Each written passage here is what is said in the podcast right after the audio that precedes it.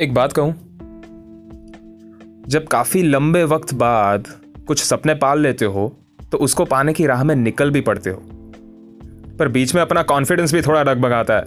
पर सपना इतना बड़ा होता है कि वही आँखों के सामने जगमगाता है। सपने को सपना मत रहने दो, उसे अपना बना लो। उसको सिर्फ़ बातों में मत सुनाओ, अपने दिल में दफना लो। यूँ तो काफ़ी मेहनत करते हो, पर चेहरे पे वो मुस्कुराहट नहीं होती। यूँ तो मंजिल पाने की तड़प पाल लेते हो अंदर ही अंदर, पर दिल में वो प्रतीक्षाहत नहीं होती। मैं भी कभी मन मार के दिन के तेरह घंटे काम करता था।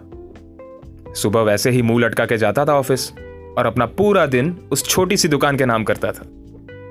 पर हाँ, मुझे काम से नफरत नहीं थी। मुझे नफरत थी तो काम की कदर ना करने वालों से। तुम अपना बेस्ट दे रहे हो तो भले कुछ नहीं, एक एनकरेजमेंट तो मिलना चाहिए ना? पर क्या फ़ायदा?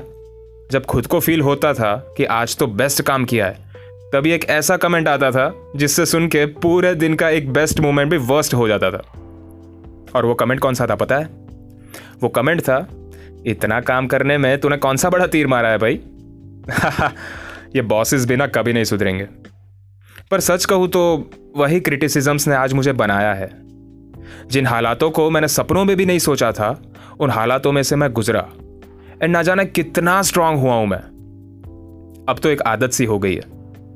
जब कोई मेरी तारीफ़ करता है तो उतनी खुशी नहीं होती जितनी कोई मेरे काम की बुराई करता है, तब होती है।